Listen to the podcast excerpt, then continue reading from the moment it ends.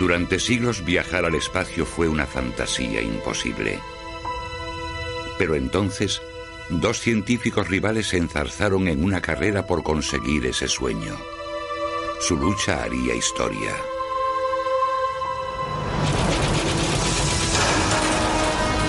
Sergei Korolev. Podemos lanzar una luna artificial, un satélite y hacer que orbite alrededor de la Tierra. Liberado de un gulag para llevar al espacio a la Unión Soviética. Su rival, Werner von Braun, pionero del espacio, visionario y perseguido por su pasado nazi. Hoy podríamos haber hecho historia espacial. Por América. Podríamos haber lanzado el primer satélite del mundo.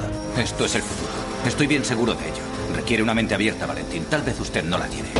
Acaban de anunciar por la radio que los rusos han lanzado un satélite al espacio. Lanzamiento del Sputnik indica que los soviéticos pueden llevarnos ya cinco años de ventaja. A los estadounidenses nos alarma que un país enemigo haya logrado esto. Von Braun trató de ponerse al día. ¿Tenemos satélite o no? Señores, hemos llegado al espacio. Hoy hemos respondido al desafío de la Unión Soviética y al hacerlo hemos abierto las puertas de los cielos. Más parece que estamos en una carrera espacial. Una carrera que pretendemos ganar. Ahora Korolev planea su siguiente y espectacular paso. Enviar el primer hombre al espacio. La carrera espacial, capítulo 3, Las estrellas, 1957-1961.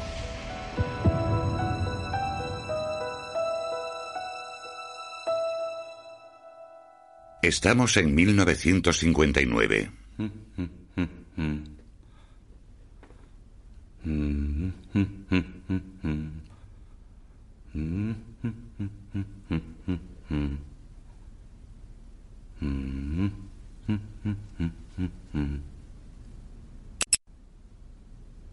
El candidato debe andar por la treintena. Altura menos de un metro setenta. Peso menor de 70 kilos. Y lo más importante, debe ser un hombre de amplia sonrisa.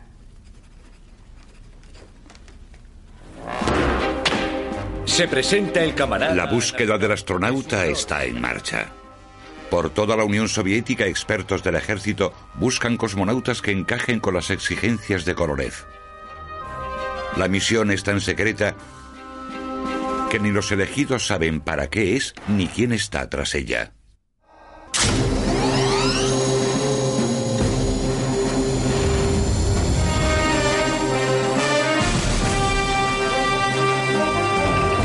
Los candidatos seleccionados pasan por pruebas extremas para comprobar su fortaleza física.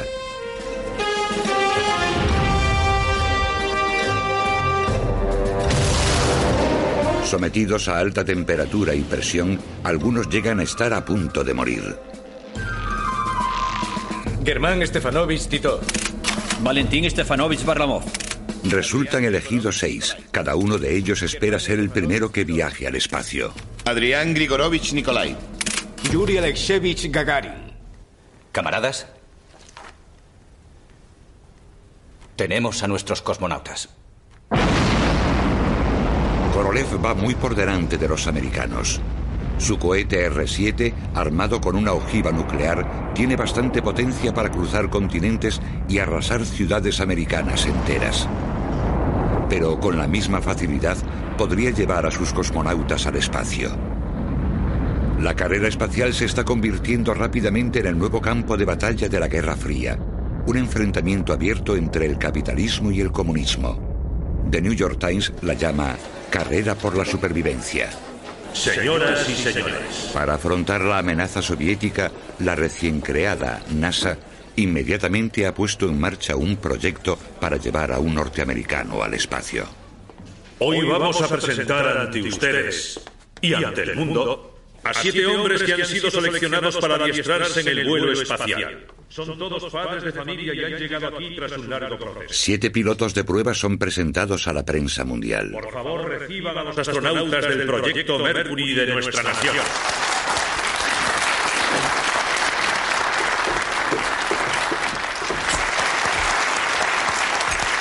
Quieren, podemos empezar con alguna pregunta. Em, sí, señor. ¿Pueden decir los astronautas si sus esposas e hijos están de acuerdo con esto? Comandante Sepa. No tengo problemas en casa. Mi familia está de acuerdo. De una nación de 175 millones, ellos se dieron a conocer la semana pasada. Siete hombres forjados con el mismo material que Colón y Magallanes. Pero había una diferencia. Los descubridores pocas veces han sabido que serían tan importantes. Todos somos conscientes de que los rusos están tratando de llegar antes, pero seremos los primeros.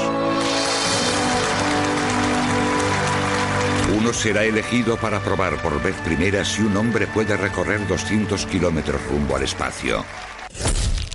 Una sola pregunta más. Em, Señor, ¿Podrían levantar la mano aquellos de ustedes que confíen en volver vivos del espacio?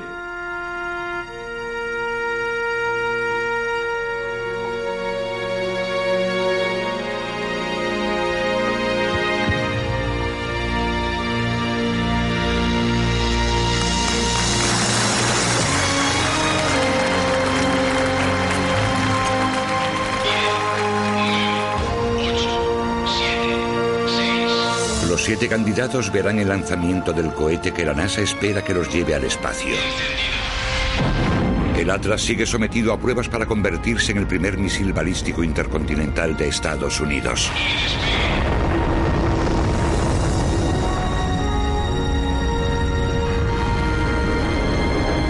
Vamos, vamos, sigue adelante. Sigue, sigue. Vamos, vamos. Eso, sigue subiendo.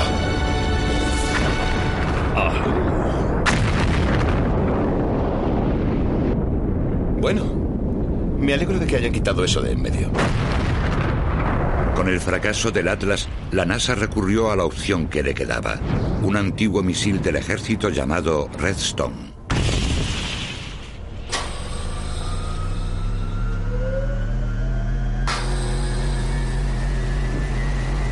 Mach 7,5 y ascendiendo. En un túnel de viento para pruebas de velocidad, Werner von Braun está probando su Redstone para averiguar qué modificaciones necesita para transportar un astronauta. Puestas las esperanzas americanas en este cohete, una periodista ha venido a comprobar si es la solución. Este cohete es muy similar a la V2, ¿no es cierto? El mismo que construyó para los alemanes. Está basado en su diseño. Pero eso ya es agua pasada. Mach 8,7, vibración en la cápsula, 90 decibelios y aumentando. Está empezando. Cuando el cohete acelera hacia la barrera del sonido, las ondas de choque aumentan. Mach 9,3, vibración de la cápsula, 150 decibelios y aumentando. haciendo vibrar la cápsula violentamente. Caramba. Apague.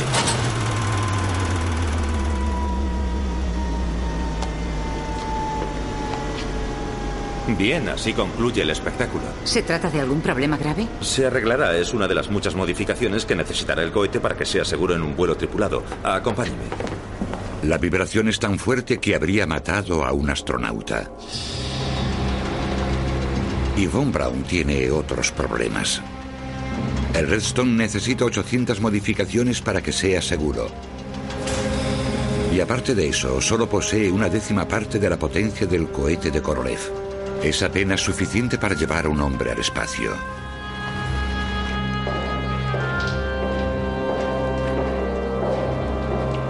Pero antes de que Von Braun haga alguna mejora, su rival le asesta otro golpe demoledor.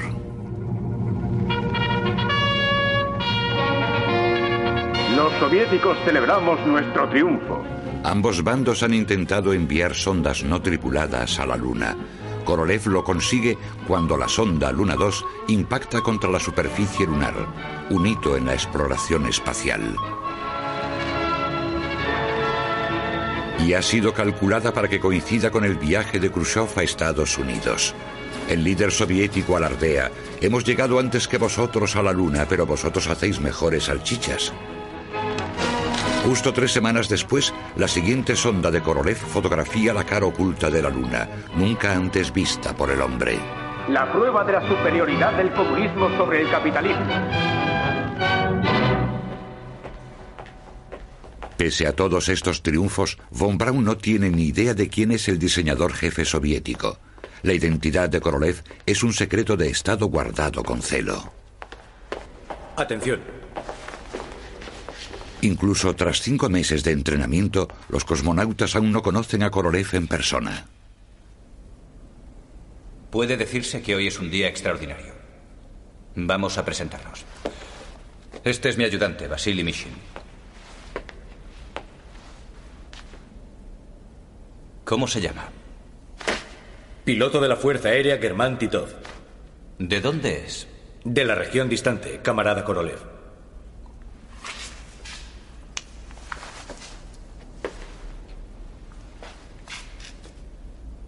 ¿Y usted? Yuri Alexeyevich Gagarin, de Smolensk, en la región de Gask. Formación. Escuela vocacional, de profesión fundidor.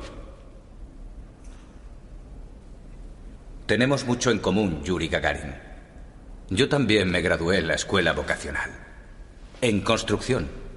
Me especialicé en cobertura de tejados. Korolev lleva a los cosmonautas a ver la Vostok, la cápsula que los llevará al espacio.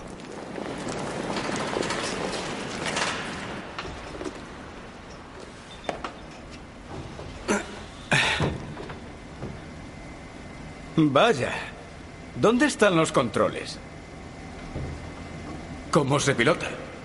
La Vostok es completamente automática y se controla desde tierra. ¿Sin alas? ¿Cómo aterriza? Cuando vuelva a entrar en la atmósfera terrestre, la fricción frenará la caída. En la reentrada, el morro de la cápsula alcanzará una temperatura entre 6.000 y 10.000 grados. Casi tanta como en la superficie del Sol. ¿Qué hará descender de la órbita a la Vostok? Buena pregunta. ¿Alexei? Alexei, esto es cosa suya. Venga a hacernos una demostración. Camaradas, este es Alexei Mikhailovich Isayev. Diseña los retropropulsores que los traerán de vuelta. Esta es la Tierra y esta es la cápsula. Primero debemos aminorar la velocidad de la cápsula, que irá a unos 27.000 kilómetros por hora, con pequeños cohetes de desaceleración. Esos cohetes deben encenderse con gran precisión. Demasiada demora y la cápsula caerá demasiado rápido hacia la Tierra y se incendiará.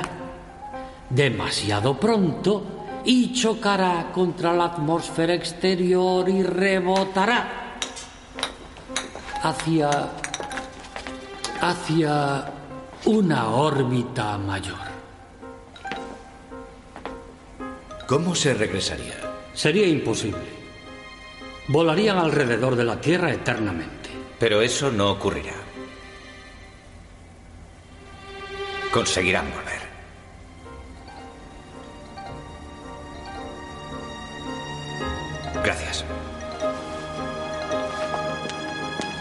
Los informes de espionaje pronto anuncian a los americanos que los rusos están cerca de enviar un hombre al espacio.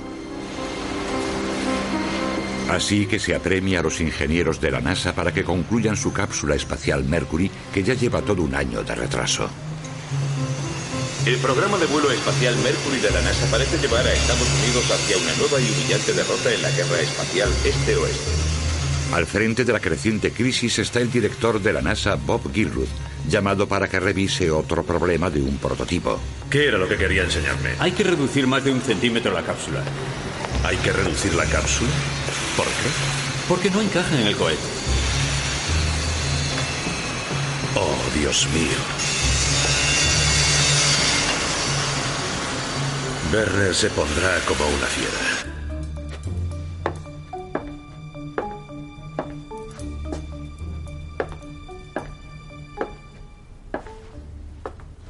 Esto no habría ocurrido si la cápsula hubiese llegado aquí primero.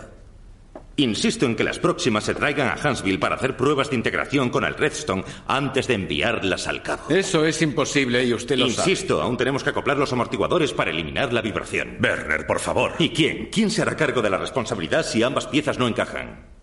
¿Mm? ¿Quién? Werner, escuche. Le escucho. El FBI dice que los soviéticos tal vez estén preparados ya en noviembre. No podemos perder tiempo llevando esa cápsula de estado en estado mientras los comunistas están ya en órbita. ¿Preferiría que matásemos a un astronauta? Bueno, como ocurre con todo en la NASA, veo que un comité ha decidido ya. ¿Cómo cree que una cápsula fabricada en la McDonnell con un cohete hecho por Boeing, diseñado por nosotros aquí en Huntsville y supervisado por burócratas en Washington, puede encajar perfectamente? Bien, ya veremos.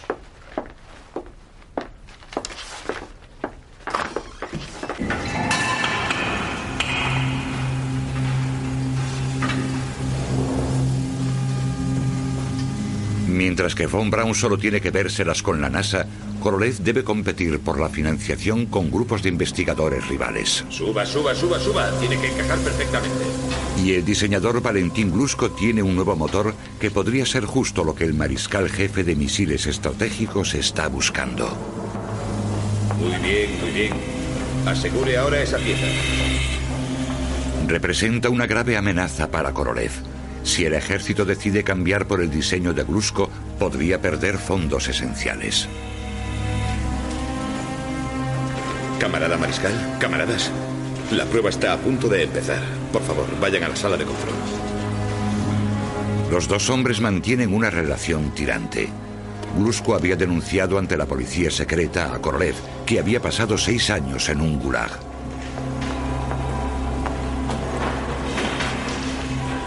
La ventaja militar de un cohete con el motor de Glusko es que puede lanzarse con rapidez. Pero utiliza un nuevo combustible muy inflamable y sus propias emanaciones podrían disolver los pulmones de una persona. ¿No le convence, Sergei Pavlovich? ¿El combustible? No.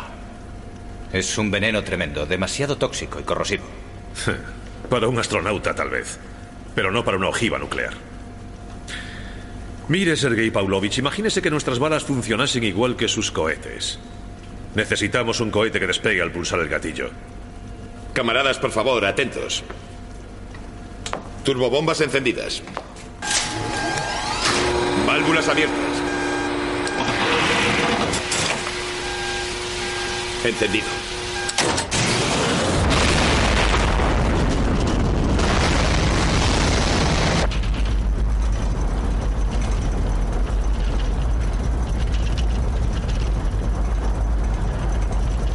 La prueba es un éxito. ¡Bravo! ¡Genial! ¡Bravo! ¡Enhorabuena, camarada! Si Glusko triunfa, el R-7 de Korolev se quedará obsoleto para el ejército.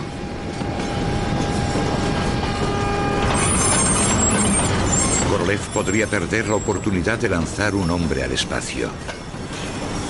Impaciente por impresionar al Politburó, planea una misión histórica. Traer de regreso del espacio a las primeras criaturas vivientes. Lishka y Chaika probarán la misma cápsula Vostok que se empleará para llevar a un cosmonauta. Lishka, hola bonita. Conseguir que regrese del espacio es un paso esencial para los vuelos tripulados. Buen perro soviético.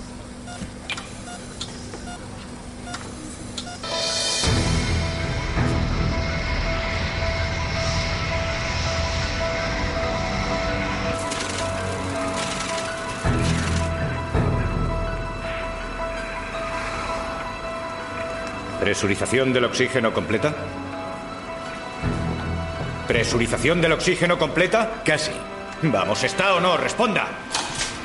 Completa, jefe. ¿Por qué no puedo ver aún las imágenes? Ya llegan, Sergei Pavlovich. Esperemos que regresen. Estoy harto de las quejas de esos defensores ingleses de los animales. Vale, adelante. Encienda interruptor de lanzamiento. Encendido interruptor de lanzamiento. Preparen lanzamiento. Preparado lanzamiento. Enciendan. Encendido.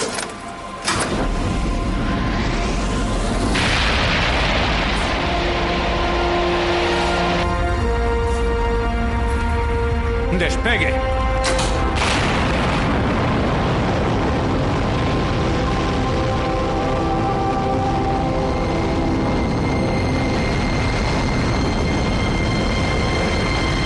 Cinco. Cinco.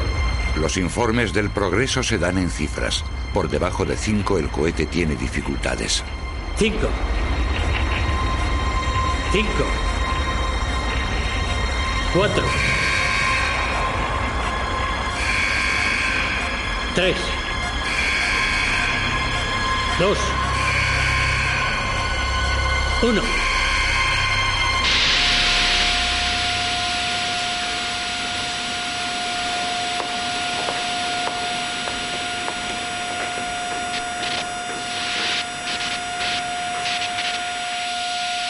Tras 28 segundos de vuelo, el cohete impulsor estalla. Liska y Chaika mueren abrasadas. Después de esto, sería un terrible pecado arriesgar la vida de un piloto joven. Tal vez uno de nosotros, un científico o un diseñador, debería ir antes. Es una tontería sentimentaloide. Seguiremos adelante. Quiero otro lanzamiento con perros dentro de un mes. ¿Un mes? Y después lanzaremos a un cosmonauta. ¡Despegue! Menos de un mes después, el R-7 vuelve a volar de nuevo con perros a bordo. Cinco. Cinco. Cinco.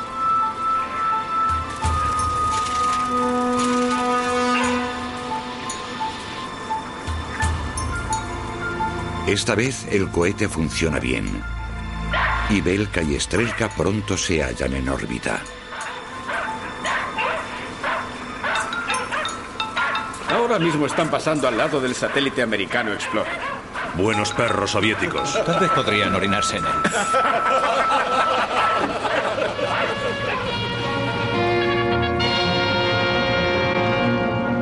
в истории человечества два живых существа осуществили путешествие в космос и вновь вернулись на Землю. Белка и Стрелка La Unión Soviética anuncia pronto el éxito de Belka y Strelka. Korolev cumple con la victoria prometida. Y más que eso, ha demostrado al mundo que su nave espacial puede traer a un cosmonauta de vuelta a la Tierra con vida.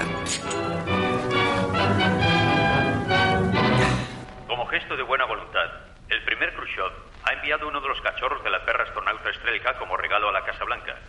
El primer soviético recibió un mensaje de agradecimiento aceptando la derrota.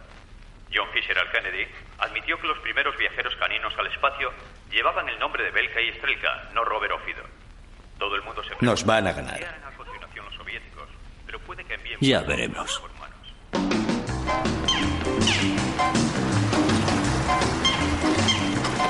I got a rocket Los americanos aún tienen que demostrar que pueden lanzar un ser vivo al espacio. El primero de los Renstones modificados de Von Braun con cápsula Mercury no tripulada está listo para demostrar si está a la altura de la tarea, observado por toda la prensa mundial.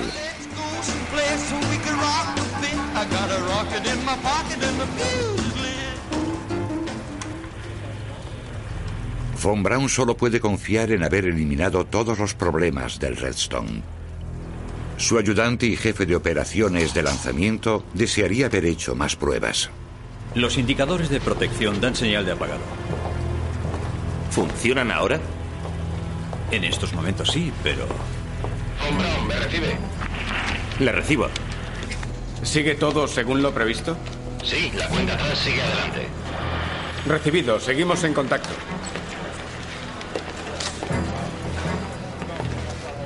En la nueva central de control que ha costado varios millones, Chris Kraft, director de vuelo, supervisa la cuenta atrás.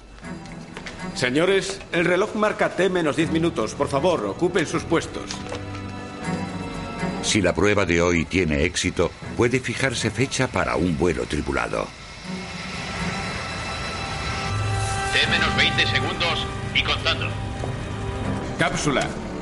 En orden. Comunicaciones. En orden. Encargado de rumbo. En orden. Lanzador. Preparado. Muy bien. Está todo conforme. Todo conforme. T menos 10 y contando. 9. Presión del helio, 150 kilos por Centímetro cuadrado. Circuitos eléctricos en espera. 4, 3, 2, 1. Secuencia de encendido a cero. Motores encendidos. Y despegamos. Cronometrando. Fíjese qué aceleración tiene ese cabrito.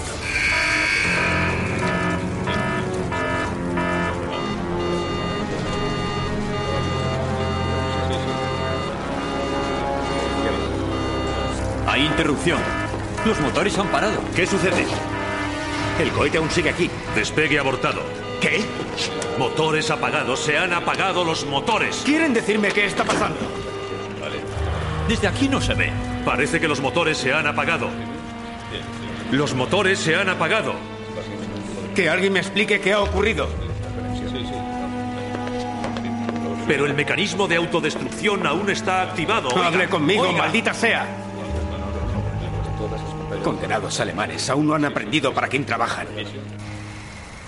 Posteriormente, la película desvela que solo la torre de escape había despegado.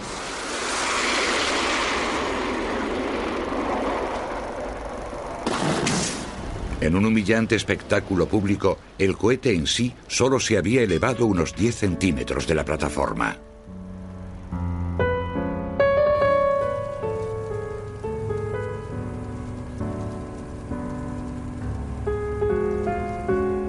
La esperanza de los Estados Unidos de lanzar un hombre al espacio ha recibido hoy un duro golpe por un nuevo fracaso. Un alto cargo ha dicho que esto podría costar a la nación su última oportunidad de batir a la Unión Soviética en la carrera por enviar el primer hombre al espacio. Al mantenerse en secreto los lanzamientos soviéticos, los americanos solo pueden hacer conjeturas sobre el avance que están logrando. ¿A qué se debe el retraso? ¿Alguien puede decírmelo? El nuevo motor de Glusko está listo para ser probado con un misil, pero hay una gran fuga de combustible. El mariscal Nedelin ha tenido al equipo de lanzamiento trabajando durante 72 horas sin descanso, manipulando el peligroso combustible. Apremiado por el Premier para que cumpla con el lanzamiento, supervisa las reparaciones imprevistas desde la plataforma. El mariscal Nedelin ni siquiera permite que se desconecte el circuito de encendido. Un fallo eléctrico envía señales que activan la segunda fase del cohete.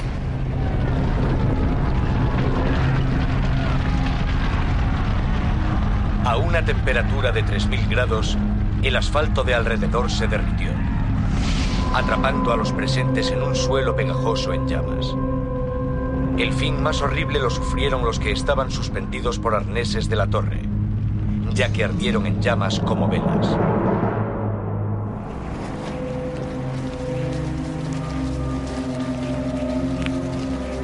En ese incendio mueren Nedelin y 91 ingenieros y oficiales del ejército.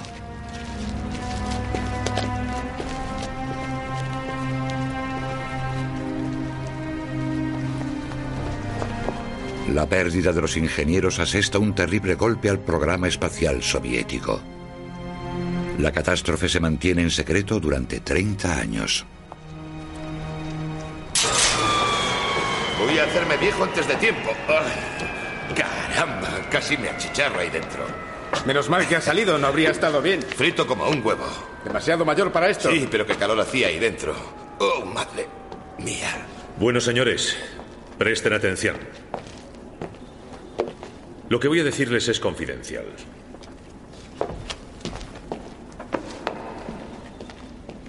Y quiero que todos guarden el secreto. Alan Shepard hará el primer vuelo suborbital en el Reston. ¿Cuándo salimos? Lo hemos fijado para el 12 de abril, si todo va bien con la siguiente prueba. O sea, dentro de 12 semanas. Gracias a todos. Enhorabuena. Enhorabuena. La NASA solo tiene 12 semanas para despejar una importante incógnita. ¿Podrá Alan Shepard o cualquier ser humano sobrevivir a la tensión física y psicológica de un vuelo espacial?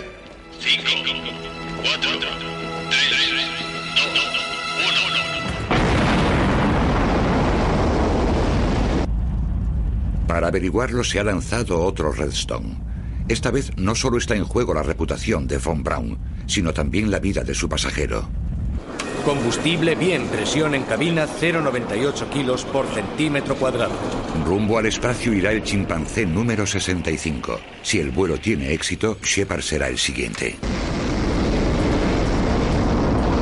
Nivel de oxígeno bien. Perfecto. Si el chimpancé número 65 sobrevive al vuelo de 15 minutos, la NASA le pondrá un nombre. Si no, seguirá siendo solo un número.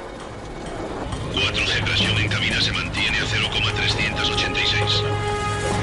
Velocidad acelerando a Mach 1,2. 1,3. 1,4. La aceleración es demasiado rápida. Detectamos vibraciones muy fuertes. Se está moviendo mucho. 9G, Match 2.8, continúa aceleración. ¿Y ahora qué? Con Brown. Abortamos. Torre de escape lanzada. Cápsula separada. 17G, se acerca al umbral. El umbral. El momento en el que el chimpancé perderá la conciencia. La muerte se producirá en breve.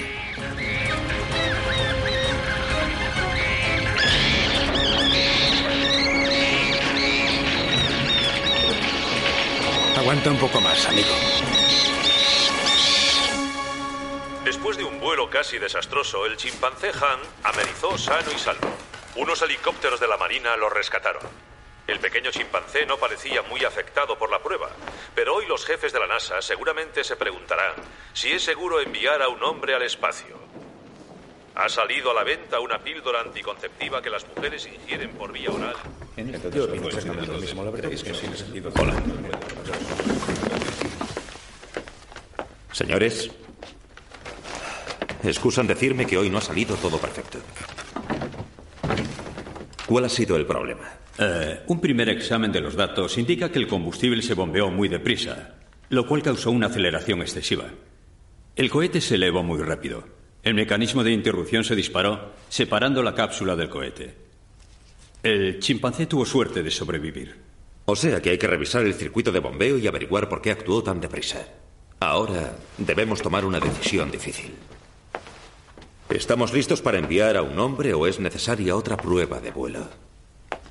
Si nos retrasamos, nos arriesgamos a perder ante los comunistas.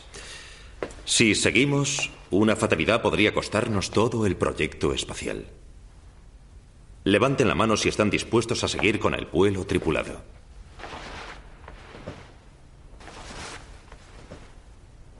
Necesito una decisión unánime.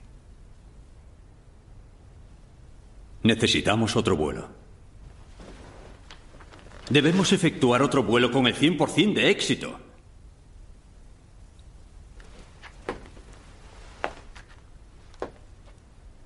Estoy completamente convencido. Al. Quieren otro vuelo. ¿Qué? Von Braun y su equipo quieren otro vuelo antes de que vaya usted. Se ha identificado cuál fue el problema y puede arreglarse. Sí. Entonces, ¿por qué no seguimos adelante e enviamos a un hombre? En lo que respecta a los cohetes, manda Werner. Ah. No me tome el pelo.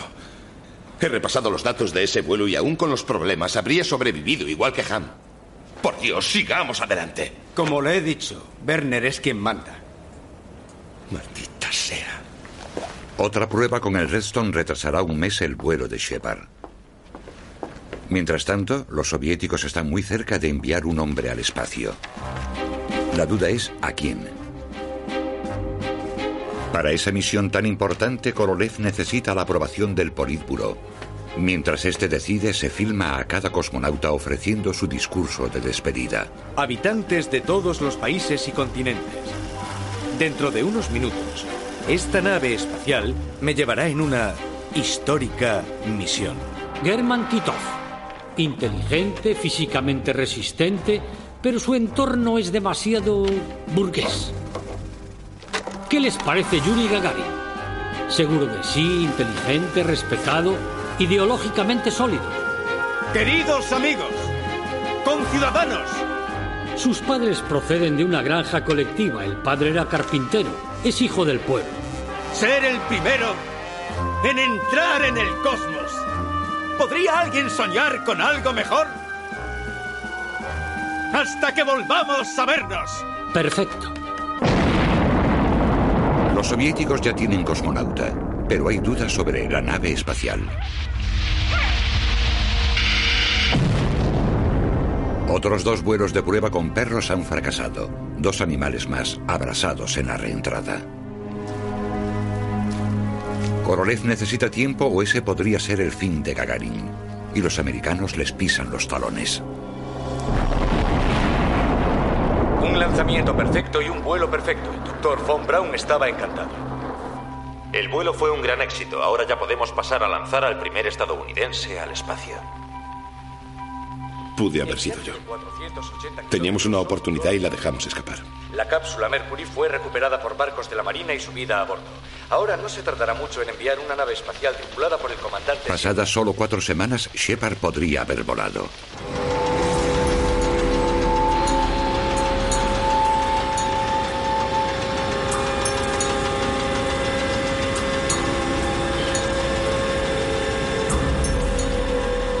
R-7 está preparado para el histórico intento de Gagarin.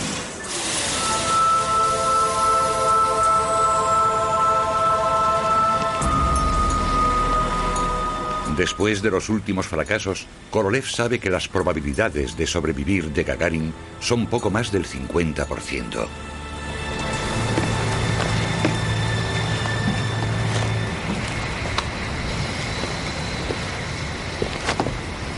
Teniente Gagarin, preparado para el primer vuelo en la nave espacial Vostok.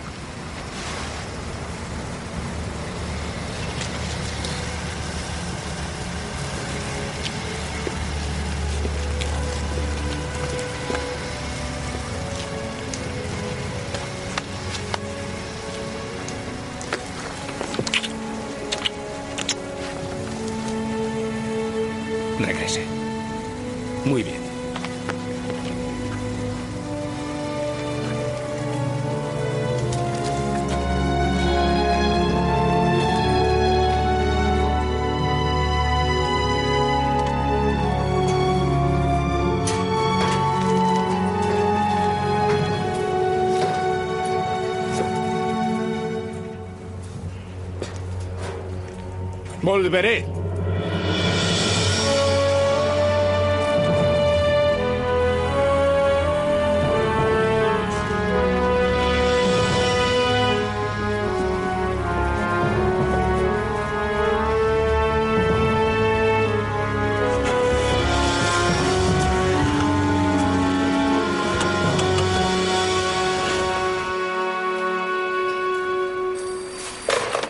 Camarada. La luz del KP-3 no muestra la escotilla cerrada. Nos esconderemos entre las espadañas y nos drogaremos hasta reventar. Hasta reventar. Hasta reventar. Cedro, aquí es ya. Recuerde, Julia, que todo lo que digas se está grabando. Es la hora. Encendido. Encendido.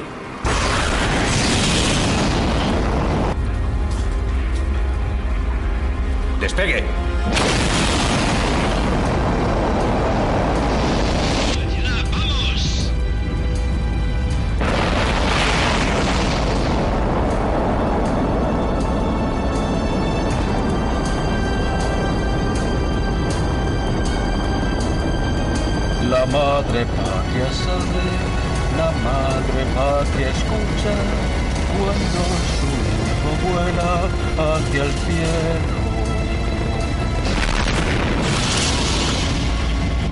Los cohetes laterales se han separado. La presión en la cámara es estable. El vuelo se desarrolla bien.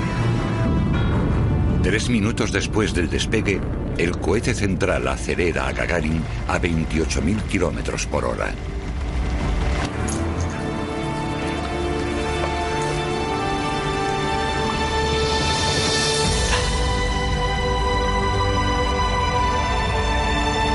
Cinco minutos después del despegue, Gagarin es el primer humano que puede contemplar nuestro planeta desde el espacio.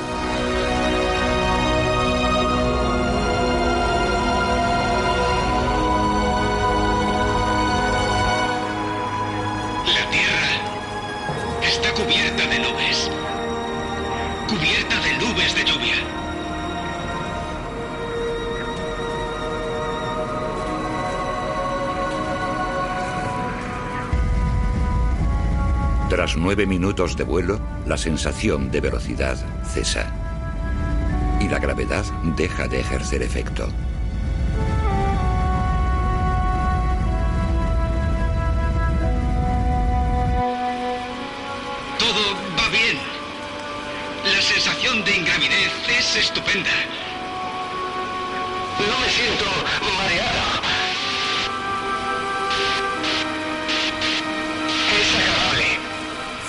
Cedro, Cedro, casi no podemos oírle. Me siento seguro. Yuri, casi no le...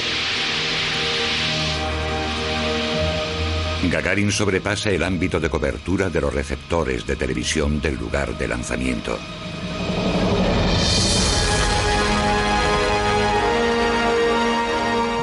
Menos de 30 minutos después del lanzamiento, la Vostok pasa sobre el Pacífico rumbo a la amplia oscuridad de la noche.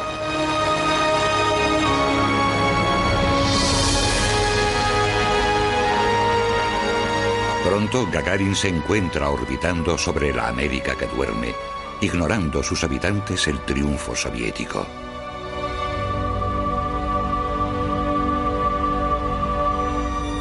Pasada solo una hora, se realizan los cálculos para la reentrada. Demasiado inclinada y Gagarin se abrasará. Demasiado horizontal y saldrá proyectado a una órbita mayor y jamás volverá. Prepárense para encender retropropulsores. Ahora.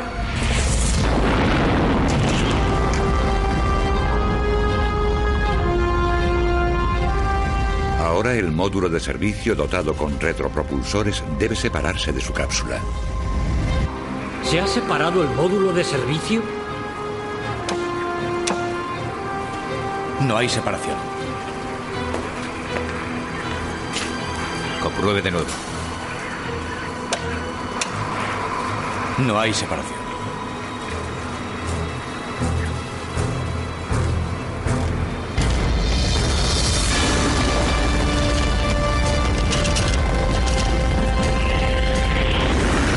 Si las dos partes continúan unidas, Gagarin dará tumbos hasta morir.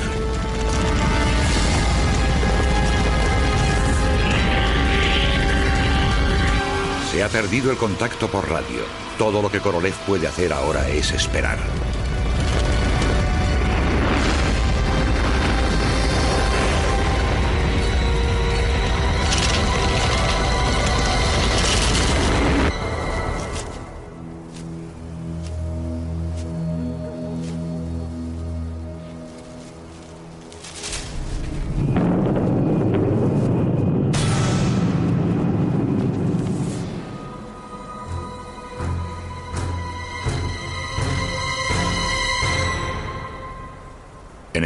Momento, el calor de la reentrada ha quemado los cables y la Vostok se ha liberado del módulo de servicio. Momentos después, a seis kilómetros y medio de la Tierra, un baqueteado Gagarin se había expulsado de la cápsula.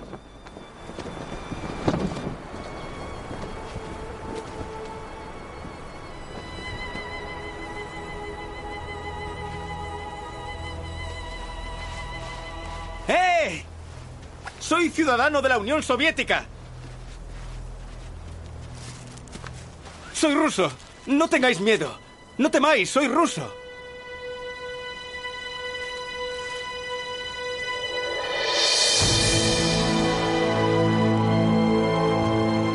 En un vuelo que dura 108 minutos, Gagarin ha recorrido 40.000 kilómetros. El primer ser humano que ha orbitado alrededor de la Tierra. Queridos camaradas, por nuestro éxito.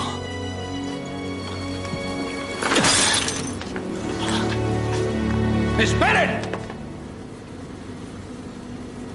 El jefe de diseño puede hacerlo, pero camaradas, nosotros no. ¿Quién respondería ante la división de suministros?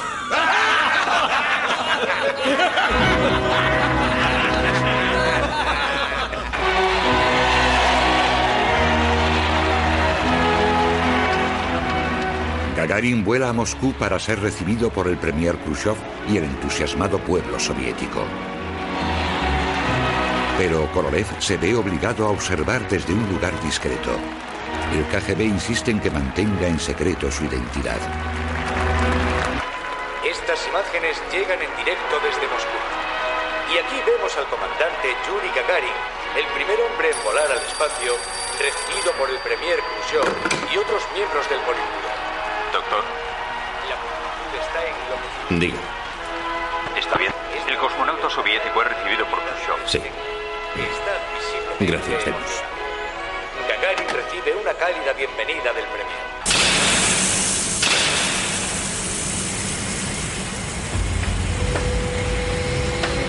Menos de un mes después de esa gesta, la NASA está casi preparada para enviar a Alan Shepard.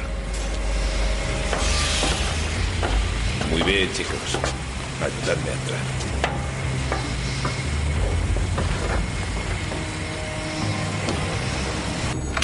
Señores, por favor, presten atención. Debido al mal tiempo, tengo que retrasar el lanzamiento. Oh, maldita sea. Detengan la cuenta atrás. ¿Has oído eso, Alan? Hay que esperar. Recibido. Pues aquí estaré. No tengo a dónde ir. Shepard mantiene contacto con el mundo exterior a través de su compañero Gordon Cooper.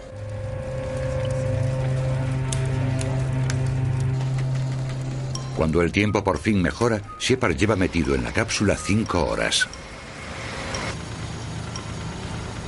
Chicos, llevo mucho tiempo aquí metido. Tengo que ir al baño. No aguanto más. ¿Qué opina Werner? No, no hay tiempo para quitarle y ponerle el traje. No puede ser, Alan. Debes quedarte ahí. Mira, Gordon, buscad una solución. Dile a Werner que no aguanto más. Maldita sea. Dile que me lo voy a hacer en el traje. Antes de perder otro viaje, Von Braun accede. De acuerdo, energía cortada. Adelante.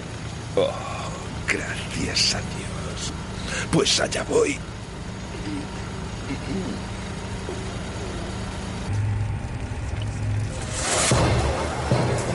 Menos 10 y contando. 9, 8, 7, 6, 5, 4, 3, 2, 1. Secuencia de ignición terminada. Motores encendidos. Efectuando despegue. Recibido, despegue. Empezamos a cronometrar. Ya estás en marcha, amigo. Recibido, os oigo alto y claro. Adelante, vamos, sigue. Durante sus 16 minutos a bordo del cohete, Shepard recorre solo 480 kilómetros y experimenta la ingravidez durante 6 minutos. La Freedom 7 sigue adelante. Lo suficiente para que Von Braun afirme que también los Estados Unidos han puesto un hombre en el espacio. Pero hace falta mayor audacia para vencer a los soviéticos en este terreno de la Guerra Fría. El nuevo presidente John Kennedy pronto lo anuncia. The eyes of the world now look into space, and we have vowed that we shall not see it governed by a hostile flag of conquest, but by a banner of freedom. We choose to go to the moon. We choose to go to the moon in this decade and do the other things, not because they are easy, but because they are hard. Norteamérica no se puede permitir perder. Rápido, vamos.